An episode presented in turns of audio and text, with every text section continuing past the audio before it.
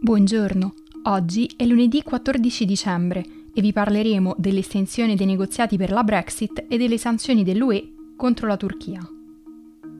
Questa è la nostra visione del mondo in 4 minuti. Il Regno Unito e l'Unione Europea hanno deciso di estendere ulteriormente il tempo per negoziare un accordo sulla Brexit. La decisione è arrivata dopo la telefonata di domenica mattina tra il premier britannico Boris Johnson e la presidente della Commissione europea Ursula von der Leyen, che ha completamente cambiato la situazione che, fino a venerdì, sembrava destinata a finire con il no deal. La durata dell'estensione non è ancora stata specificata, ma è certo che i team di David Frost e Michel Barnier avranno almeno altri due giorni per trovare un accordo. I negoziati si erano bloccati sempre per gli stessi tre motivi.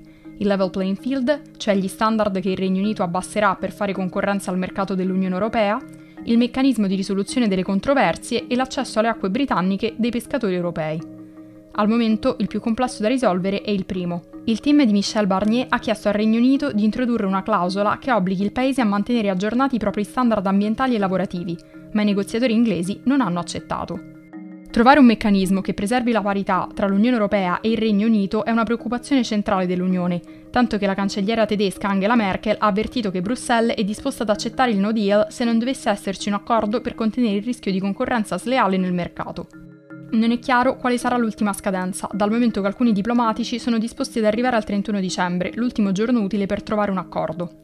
Tuttavia, anche spostando la scadenza, il tempo per trovare un accordo che soddisfi entrambe le parti rimarrebbe molto limitato.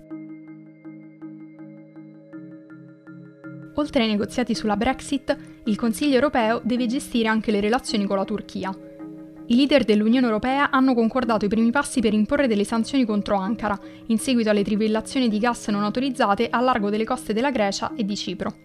Da allora Bruxelles ha valutato diverse opzioni per spingere la Turchia a bloccare la ricerca di gas nella regione. A ottobre, durante l'ultimo vertice dei leader dell'UE, l'Unione aveva offerto alla Turchia dei vantaggi in ambito commerciale e doganale se il paese avesse interrotto le missioni esplorative nel Mediterraneo.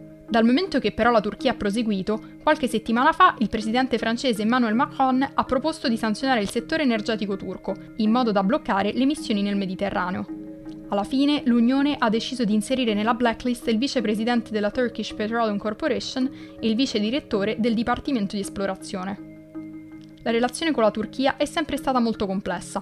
Nonostante sia un membro della Nato, ha comprato dei sistemi di difesa dalla Russia è membro del G20, ma non si fa problemi ad avere contatti con Hamas. Tuttavia, Ankara continua ad avere un disperato bisogno dell'Unione Europea, perché la maggior parte degli investimenti nel paese provengono da lì. Dopo che quest'anno gli Emirati Arabi Uniti hanno normalizzato le relazioni con Israele, la Turchia si è mossa per riparare una decennale disputa con gli israeliani, a causa della sua rivalità con gli Emirati Arabi Uniti, che mirano a rimpiazzarla nei rapporti con l'Unione Europea. Nonostante l'imposizione delle sanzioni, non è chiaro se effettivamente l'Unione riuscirà a contenere la Turchia.